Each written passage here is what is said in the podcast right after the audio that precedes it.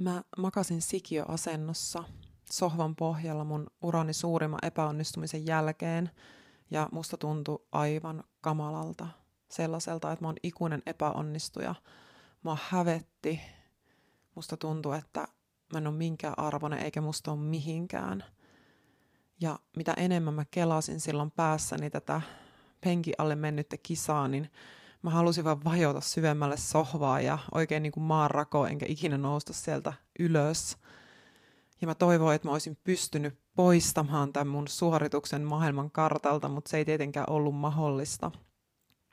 Tuolla oli kesäkuu 2012 ja takana oli Helsingin EM-kisat, yleisurheilun EM-kisat, kotikisat, mitä niin paljon silloin hehkutettiin ja entiset urheilijat kertoivat, miten ainutlaatuinen tilaisuus on päästä kilpailemaan kotiyleisön edessä. Ja ne oli kisat, joihin mä olin tosi tiukasti tähdännyt koko kaksi vuotta.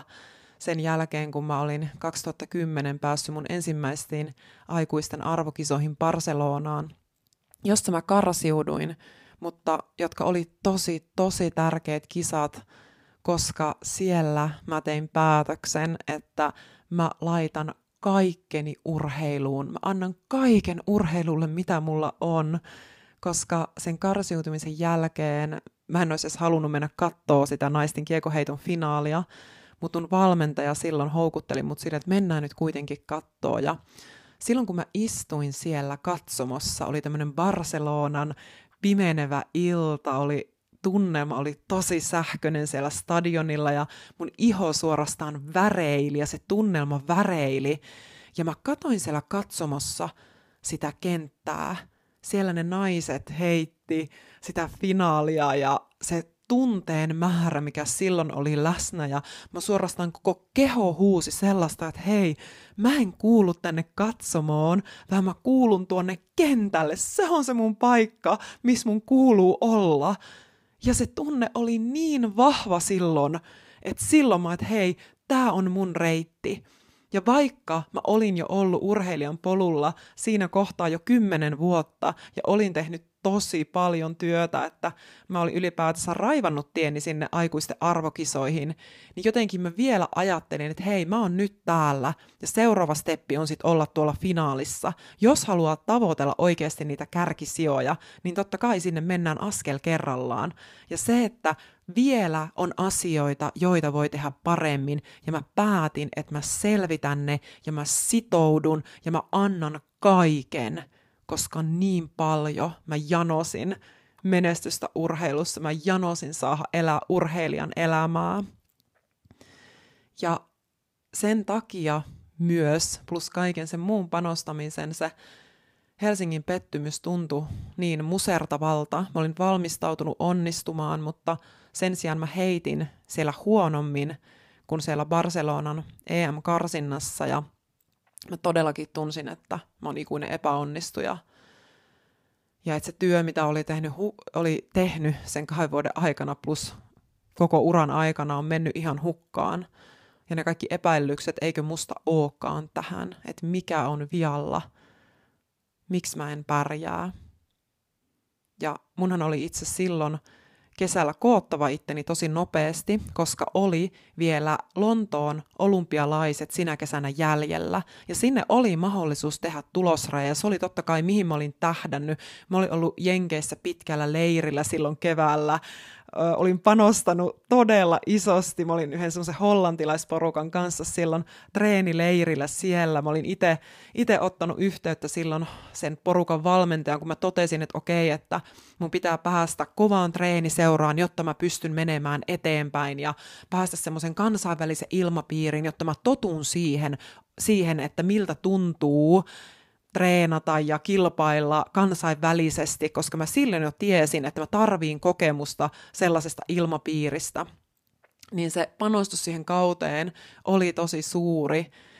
Ja silloin mä en osannut, se virhe minkä mä tein, niin mä en osannut käsitellä niistä pettymyksestä tulevia tunteita.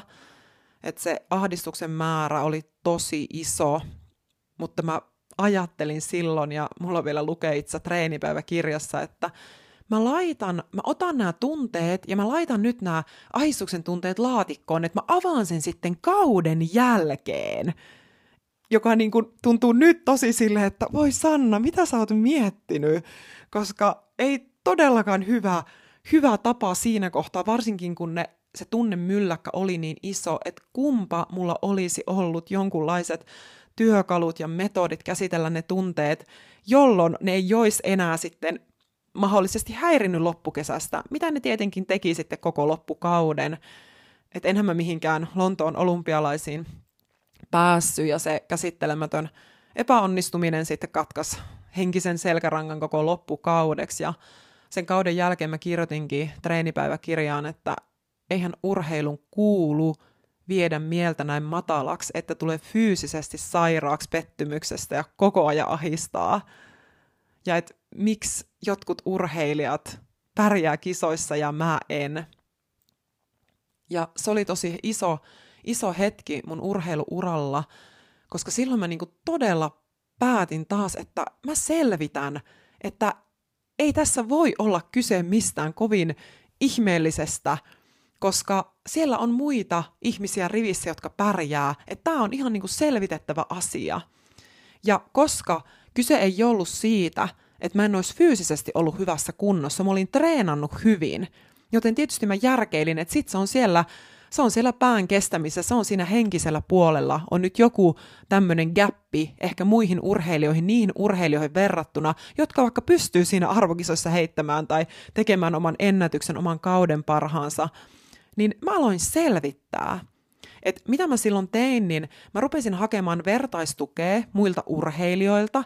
Mä kyselin heiltä, että mitä te olette oikein tehneet ja rupesin kuuntelemaan heidän tarinoita ja tosi sille intohimoisesti aloin lukea henkisen valmentautumisen kirjallisuutta ja rupesin reflektoimaan sitä omaa toimintaa paljon syvemmin, syvemmin mitä siihen asti ja myös tätä henkistä puolta, että en pelkästään enää kirjoittanut treenipäiväkirjaan, että miten oli fyysisesti treenit mennyt, vaan myös se, että miten, miltä musta tuntui, minkälaisia fiiliksiä mulla tuli treeneistä ja miten mä voin henkisesti ja minkälainen energiataso mulla oli ja niin kuin ihan kirjoittamaan sitä, että mitä on meneillään tällä hetkellä. Ja mä myös hankin silloin itselleni henkisen valmentajan. Mulla oli kyllä ollut tällaista psyykkistä valmennusta jo aikaisemmin, mutta ei niin säännöllistä, suunniteltua ja sellaista, että siinä olisi oikeasti katsottu ne mielen treenit, henkiset treenit sellaisiksi, että niitä tehdään koko ajan siinä treenikauden rinnalla ja myös niin kuin mitataan, sitten katsotaan, että hei, että miten nämä toimii, koska ihan yhtä lailla kun käydään salilla tai tehdään fyysistä treeniä tai taitotreeniä, niin sitä mitataan, että mikä se on se harjoituksen vaste, niin se mikä oli puuttunut, oli nimenomaan sitten kattos, että okei, mikä sen henkisen treenin vaste on, että jos tehdään mielikuvaharjoittelua, tehdään hengitysharjoituksia ja mikä ikinä se tavoite tavallaan on, vaikka että tavoite on pystyä kestämään paremmin painetta, että sitä olisi niin kuin testattu. Sen jälkeen mähän ymmärsin siis siinä kohtaa, että mulla ei ollut silloin niitä tarvittavia työkaluja ja osaamista käsitellä rakentavasti tällaisia häiritseviä ajatuksia, tunteita, paineita ja pettymyksiä, joita väistämättä jokainen kohtaa urheiluuralla. Ja jos mä nyt saisin tehdä jotain toisin, no okei, no tekisin montakin asiaa, mutta erityisesti sen, että siinä kohtaa, kun aloittaa urheilun, niin tulisi tämän ö, fyysisen treeniohjelman lisäksi toiseen käteen tämmöinen henkinen treeniohjelma, jossa ruvettaisiin oikeasti treenaamaan näitä psyykkisen puolen taitoja, omaa ajattelua, tunnesäätelyä, sitä, että miten epäonnistumiset käsitellään, miten paineensietokykyä kehitetään, miten itseluottamusta vahvistetaan, miten motivaatio pidetään yllä ja miten suhtautua kaikkeen siihen ulkoisiin asioihin, stressitekijöihin, mitä jokainen väkisinkin kohtaa sillä omalla uralla, niin miten paljosta olisikaan selvinnyt helpommalla ja mullakin on monia semmoisia nuoruudessa kisoja, joista tuli epäonnistumisia tämän, tämän keissin lisäksi, mitä ei tosiaankaan ollut käsitellyt. Ja usein siinä käy niin, että silloin kun on asioita, joita ei käsittele, niin silloinhan ne pompahtaa monesti pintaan juuri silloin, kun ei olisi hyvä hetki, esimerkiksi silloin H-hetkellä kisapelitilanteessa, niin silloin se kehomielijärjestelmä muistaa, että ai niin, olin joskus aikaisemmin epäonnistunut tässä tilanteessa, ja se sitten aiheuttaa sen stressireaktion, että se stressireaktiohan voi aiheutua ihan pelkästään omasta ajatuksesta, että se on hurjaa, miten vahva kehomieliyhteys on. Ja mä niin kuin halusin tosi vahvasti silloin vapautua siitä epäonnistumisen pelosta ja mä halusin olla välittämättä siitä vähemmän, että mitä muut musta ajattelee. Ja mä halusin nauttia kilpailusta ja urheilusta ja sillä, että kun on se kisan hetki, niin mä voisin mennä just sille itseeni luottaen, että vau, nyt on se hetki, kun mä pääsen näyttämään ja mä pääsen kokemaan itse sen harjoittelun tuloksen. Ja voin vapautuneesti kilpailla, eikä sille, että siinä se semmoinen pelko pelko rajoittaa sitä tekemistä ja aiheuttaa kitkaa. Ja sehän ei tarkoita tietenkään sitä, että ei peloista tarvitse päästä eroon, vaan ne on tunteita siinä, missä kaikki muutkin, ja niitä voi oppia käsittelemään, niiden kanssa pystyy oppia olemaan. Ja just nimenomaan esimerkiksi vaikka sitä harjoittelua, miten superarvokasta se olisi ruveta jo ihan nuoresta pitäen tekemään, mutta aina, jos ei ole silloin tehnyt, niin tänään on loistava aika aloittaa harjoittelu. Ja mä todella niin kuin opin silloin, että hyvin yksinkertaisilla oivalluksilla ja harjoitteilla voi olla ihan super iso vaikutus. Ja nimenomaan harjoitteilla, jotka toimii, joista näkee sitä vastetta.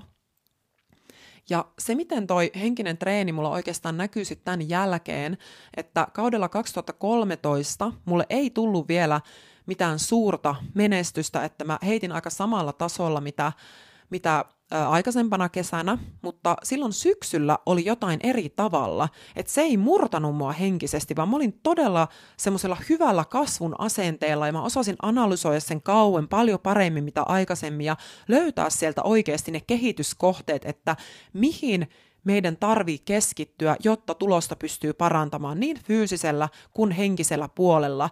Ja osattiin löytää sieltä sitten ne kehityskohteet ja niin se oli yksi iso syy sitten, miksi 2014 tapahtui mun uralla se, mitä tapahtui, koska 2014 mun tulokset myös suorastaan räjähti uudelle tasolle.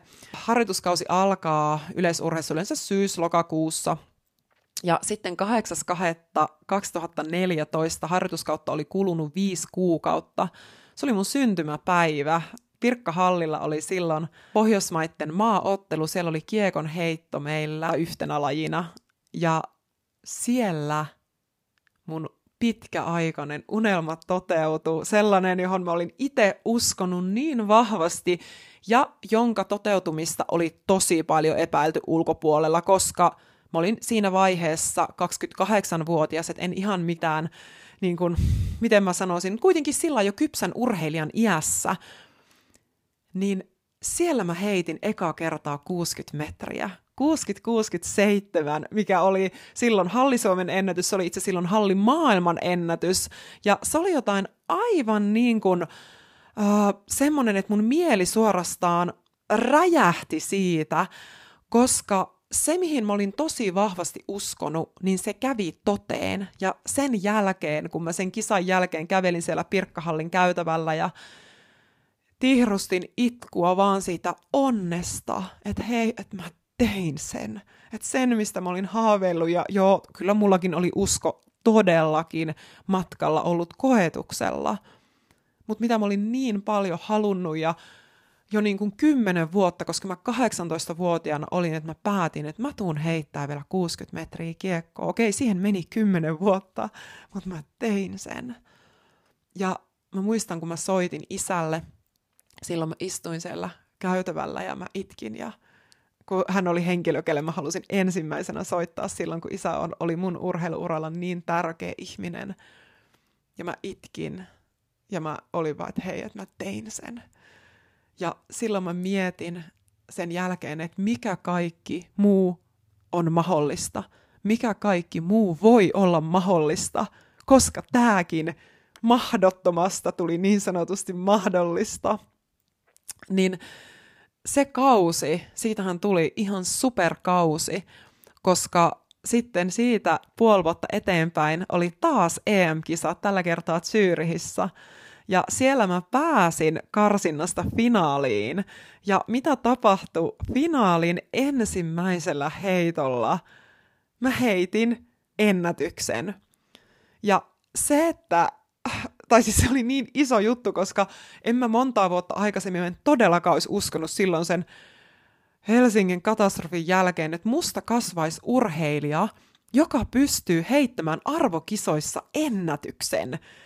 Niin se oli jotenkin niin iso ja sellainen, totta kai se oli iso ilon paikka ja palkinto työstä, mitä oli tehnyt ja myös sitä henkisestä työstä, koska mähän olin todellakin esimerkiksi mielikuvaharjoittelua käyttänyt, mä olin tosi paljon sisäistä puhetta työstänyt itselle, mä olin tehnyt hengitysharjoituksia, mutta erityisesti mä olin nähnyt mielessäni, miten mä heitän sen 60 metriä, ja sen takia se oli jotenkin ihmeellistä, että hei, että, että tähän niin on tavallaan tapahtunut, tapahtunut jo. Et silloin kun se tapahtui, niin mulla oli vähän sellainen olo, mikä oli tosi jännää, koska mä olin tehnyt sen niin monta kertaa mun omassa mielessä.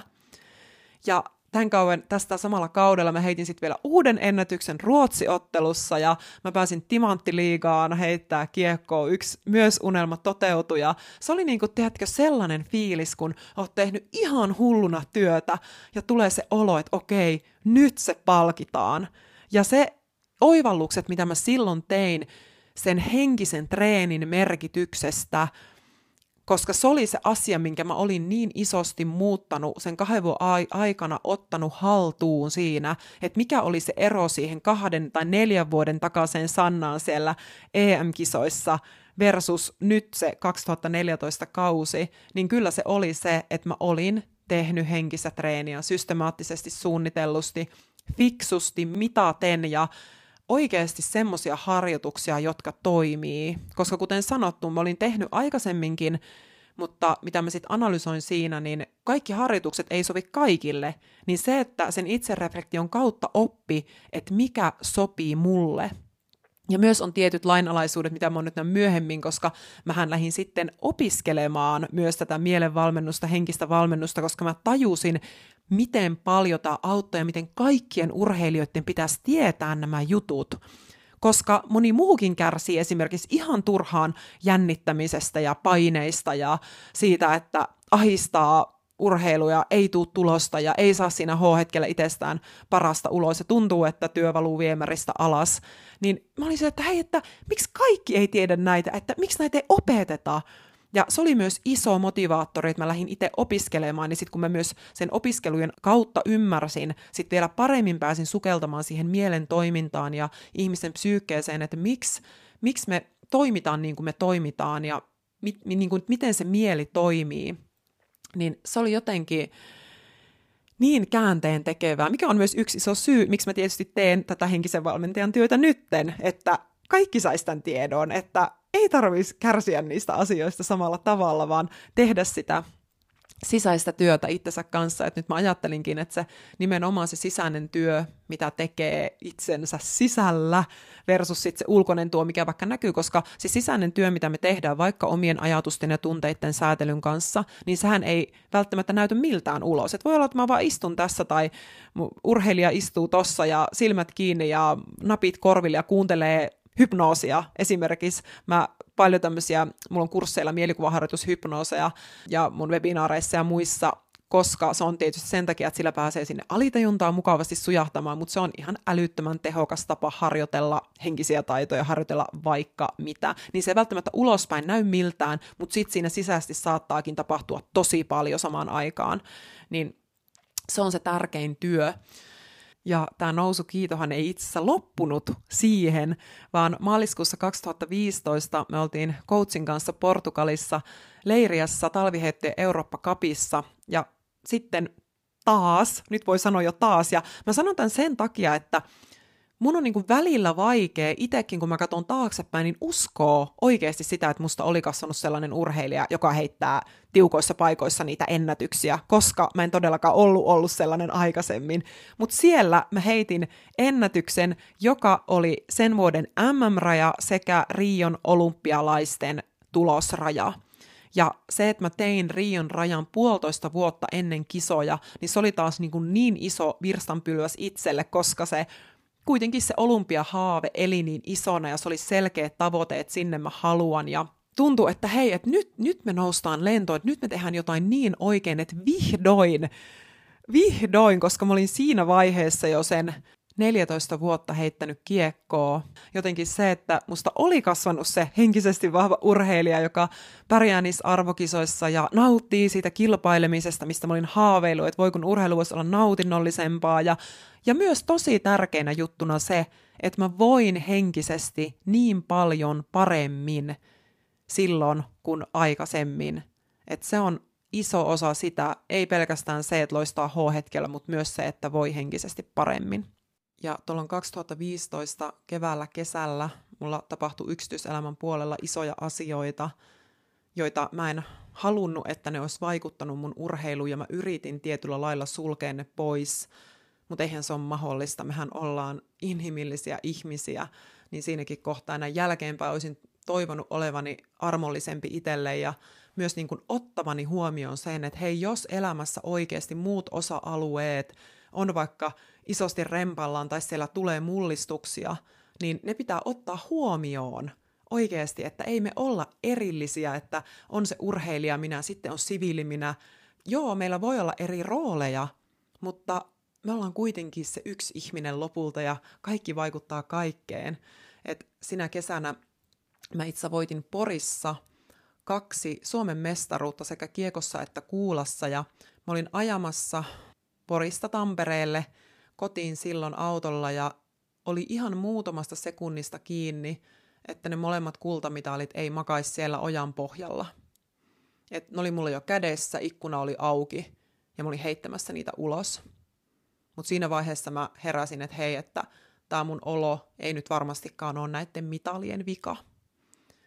Voin henkisesti aika heikosti siinä kohtaa, että oli tosiaan muita urheilun kuulumattomia asioita ja siinä mä jotenkin myös tajusin sen, että ei ne mitalit lämmitä loppuunsa hirveän kauan, että se voi olla itse tosi pieni hetki, milloin se voitto tuntuu hyvältä, jos muuten, muuten ei ole elämä kohdillaan tai ei ole halunnut katsoa semmoisia tiettyjä kohtia elämästä, niin jotenkin just se henkisen hyvinvoinnin puoli korostui entisestään, että miten tärkeää se on. Ja mä en siis tiennyt tossakaan vaiheessa itse vielä, enkä varsinkaan silloin, kun heitin sen olympiarajan, että mun semmoinen henkisen vahvuuden tulikoe oli oikeastaan ihan täysin alkamassa. Et 2015 syksyllä alkoi tietysti mun uran tärkein harjoituskausi, koska se oli olympiavuosi. Ja mä olin silloin normaalisti treenaamassa tiistai-aamuna ensimmäinen 12 punttisalilla ja siitä kolmen päivän päästä perjantaina puolilta päivin – mä heräsin tuolta Taussin sairaalasängystä selkäleikkauksen jälkeen. Ja niihin kolmeen päivään mahtuu paljon. Et mulla alkoi semmoiset aivan jäätävät hermokivut selässä ja vasemmassa jalassa. Kahteen päivään mun vasemmasta jalasta hävisi kokonaan tunto ja voima, että mä en saanut nostettua edes mun kantapäätä ylös lattiasta – keskiviikon mä kärvistelin kotona ja ajattelin, että ehkä tämä tästä menee ohi. Mulla oli kuitenkin siinä vaiheessa ollut selän kanssa jo yli kymmenen vuotta haasteita enemmän ja vähemmän, ja selkää oli todellakin tullut jumpattua aamusta iltaa ja illasta aamuun. No ei nyt ihan, mutta kuitenkin hyvin paljon, ja tiedän, että jos kuulijoissa on ihmisiä, joilla on ollut pidempiaikaisia haasteita kropan kanssa, niin se kuntouttaminen on aika jatkuvaa. Mutta torstaina mä oon sitten lääkärin vastaanotolla ja kuulen hänen hyvin vakavasta ilmeestä ja äänestä, että mikäli tämä jalan voimien väheneminen ei lopu, niin se jalka halvaantuu. Ja se pysäytti mut täysin, koska mä en ollut ajatellut, että siinä on mitään sen kummempaa, mitä aikaisemminkaan. Ja seuraavan yön mä valvoin, koska en hermokivulta pystynyt nukkumaan ja toivoin ja rukoilin, että tämä menisi nyt ohi ja ei tarvitsisi mennä leikkaukseen, koska mä en tosiaankaan olympiavuonna halunnut joutua leikkauspöydälle. Mutta aamulla tilanne oli ihan sama, pahempi. Joten mä soitin taksin ja menin taksilla taussiin ja leikkaus suoritettiin kiireellisesti päivystyksessä. Mutta tämähän ei lannistanut mua itsessä kuin ihan vain hetken verran, koska mä olin siinä vaiheessa treenannut omaa mieltä niin paljon ja omaksunut sellaisen kasvun asenteen, että hei, että kaikki on selvitettävissä ja jokaisesta tilanteesta pystyy kasvamaan, pitää pitää hyvä, optimistinen, positiivinen asenne. Ja totta kai huippuurheilijahan katsoo aina eteenpäin ja lääkärin mukaan hyvällä kuntoutuksella, mä olisin jo kolmen kuukauden päässä treeni kunnossa, niin mä lasken tietysti kalenterista päiviä, että hei, nyt on joulukuu, olympialaiset on vasta syksyllä, meillä on aika, ei mitään hätää. Ja siinä vaiheessa tietenkin alkoi aivan armoton kuntoutus. Ja mä tein kaiken niin hyvin, kun mä ikinä pystyin. Mutta sillä kertaa se tahto ja työnteko ja usko ja toivo ja osaaminen kaikkensa antaminen ei riittänyt, enkä mä päässyt olympialaisiin, vaan multa jäi koko 2016 kesän välistä. Mutta syksyllä alkoi taas uusi harjoituskausi, suurella innolla ja itteni keränneenä, että eihän tämä tästä, että okei näin vaan kävi, mutta ei kun eteenpäin. Selkä oli siinä kunnossa, mä pystyin aloittamaan harjoituskauen aika normaalisti, mutta sitten seuraavan vuoden tammikuussa se selkä hajosi uudestaan ja pahasti hajoski lopulta tämän seurauksena mä olin kaksi kesää poissa kisakentiltä. Kaksi ja puoli vuotta kesti tämä loukkaantumiskierre ja mä ajattelin, että mä voisin ottaa ihan oman jakson sille, että mä voisin kertoa tästä siitä kuntoutusmatkasta, jota mä nykyään kutsun paranemismatkaksi, ja sitä, että miten mä lopulta toivuin siitä, koska 2017 syksyllä mulla oli jo aika lailla kaikki toivo mennyt, että mä pystyisin enää ikinä palaamaan kisakentille – ja että mun selkä tulisi enää kuntoon.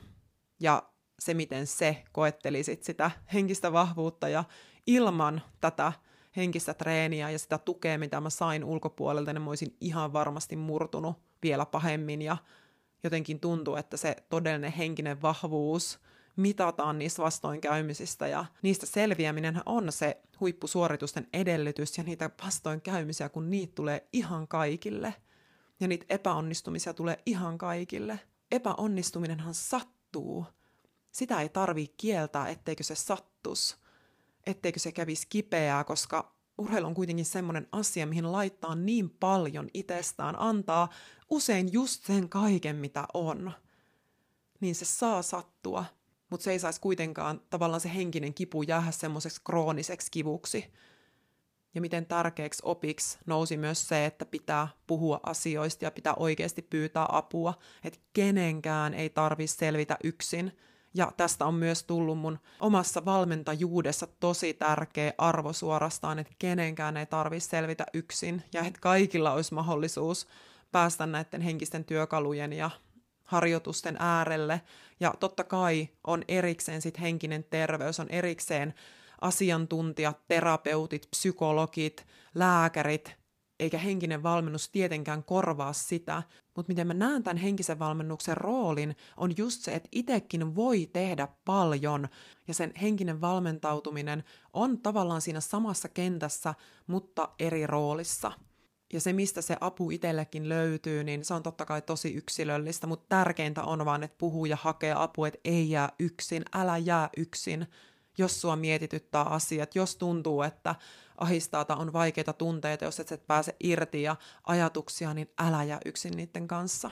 Et se on ehkä yksi tärkeimmistä, tärkeimmistä opeista, mitä oman elämäni aikana on oppinut mun kohdallahan tässä kävi niin, että mä pääsin lopulta takaisin kilpailemaan 2018 kaudella hyvin erilaisista lähtökohdista. Mä tulin vähän niin kuin uutena ihmisenä takaisin.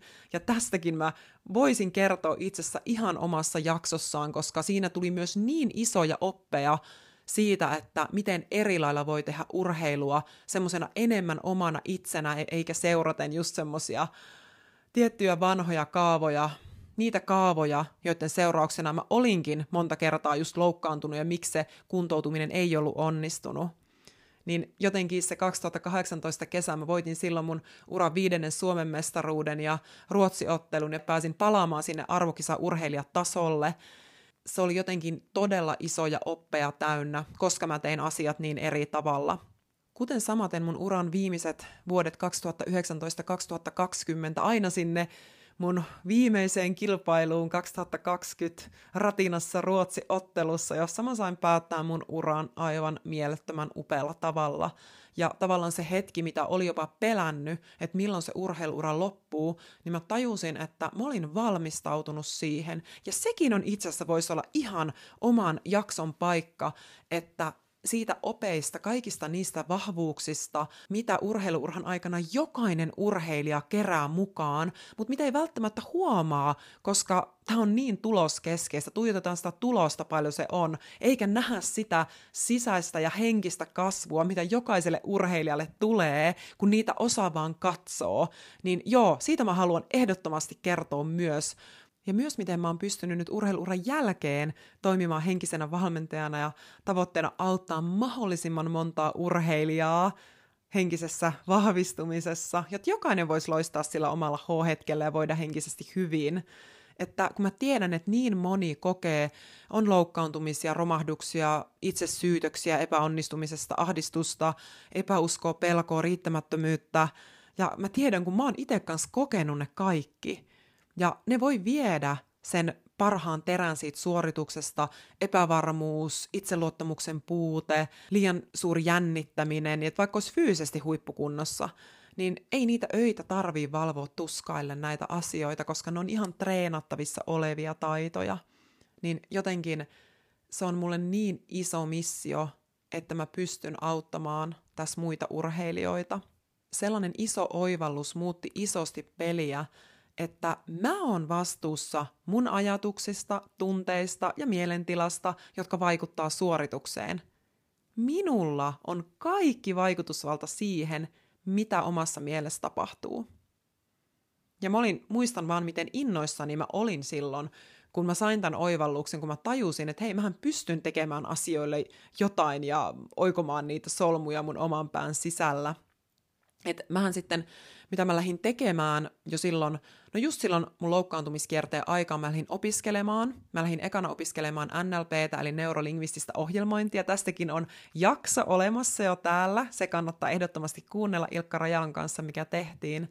Mä menin Harri Gustosperin Mind Coach-koulutukseen, kävin myöskin Ilkan henkisen valmentajan akatemian henkisen valmentajan vuoden kestävän koulutuksen, luin paljon kirjoja, kävin sitten tämmöisiä pienempiä kursseja netin kautta ja halusin nälkäisesti kasvattaa myös sitä osaamista, valmentaa, opettaa eteenpäin näitä, koska mä halusin, että kaikilla on mahdollisuus oppia nämä jutut, koska jokainen, joka on valmis panostaa siihen omaan kehittymiseensä, pystyy kasvamaan henkisesti vahvemmaksi urheilijaksi ja ottaa oikeasti nämä henkiset taidot haltuun, koska näähän ei todellakaan ole, tämä ei ole rakettitiedettä, vaan jokaisella, jolla on halu kehittyä, pystyy siihen. Kenenkään ei tarvi kärsiä siitä, että pää ei kestä.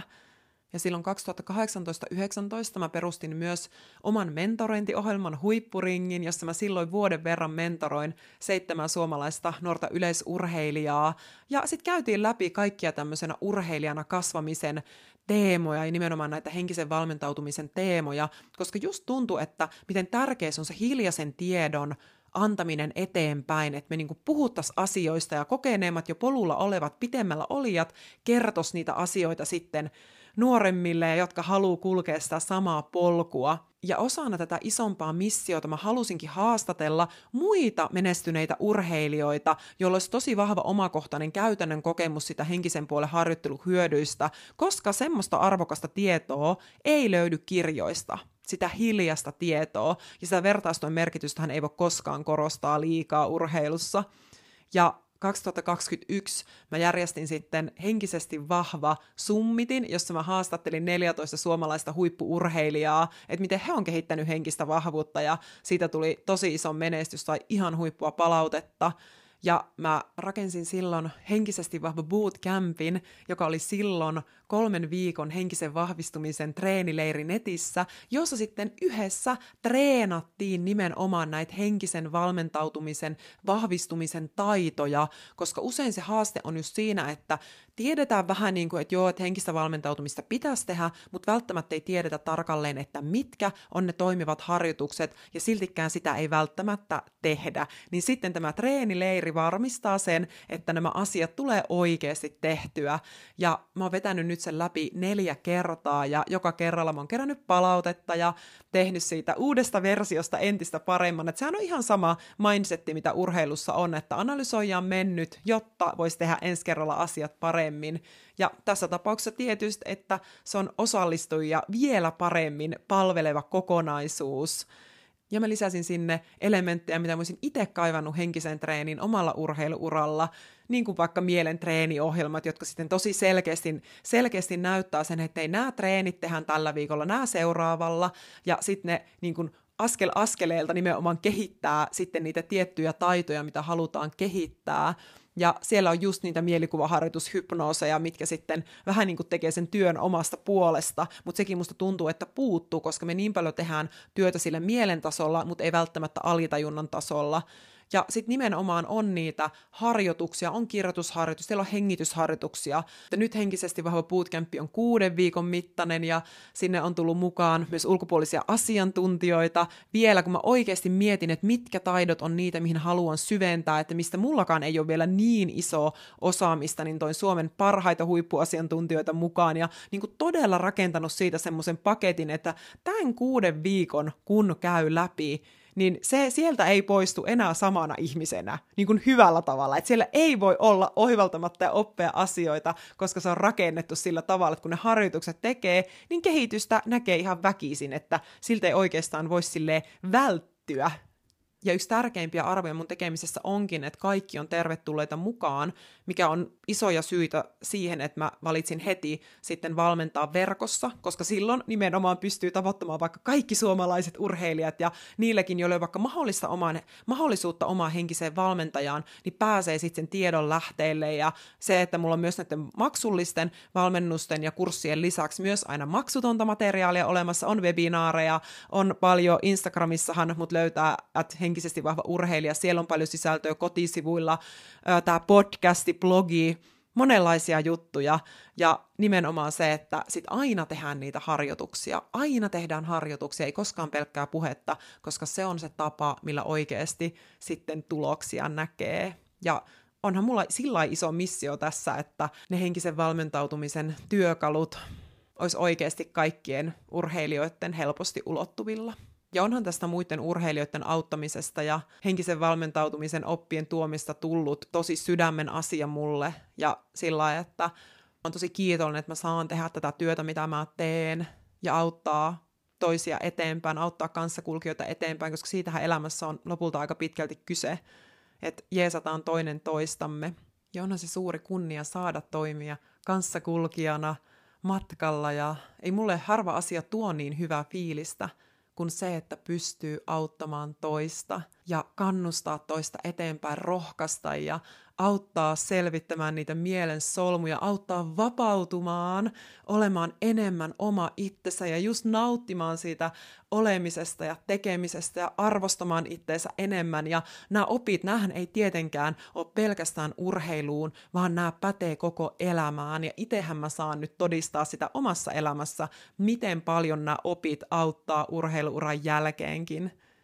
Tässäpä se oli lyhykäisyydessään, että miten minusta tuli henkinen valmentaja – ja jos tämä herättää kysymyksiä tai kommentteja, niin niitä saa aina laittaa tulemaan, mutta ottaa sähköpostilla sanna at henkisestivahva.fi tai sitten voi siellä Instagramissa at henkisesti vahva urheilija laittaa vaikka yksityisviestiä. Ja totta kai, jos sä tykkäsit tästä jaksosta, tästä sait inspiraatioa, iloa tai hyötyä, niin jaa se sun sosiaalisen median kanavissa ja tägää mut mukaan, niin mä näen, että sä oot kuunnellut. Ja me ihmeessä henkisesti vahva.fi-sivustolle ja käy tsekkaamassa, mitä on tällä hetkellä meneillään. Sieltä löytyy aina ajankohtaisimmat asiat ja webinaarit ja valmennukset ja muut mahtavat jutut, mitä kulloinkin on meneillään.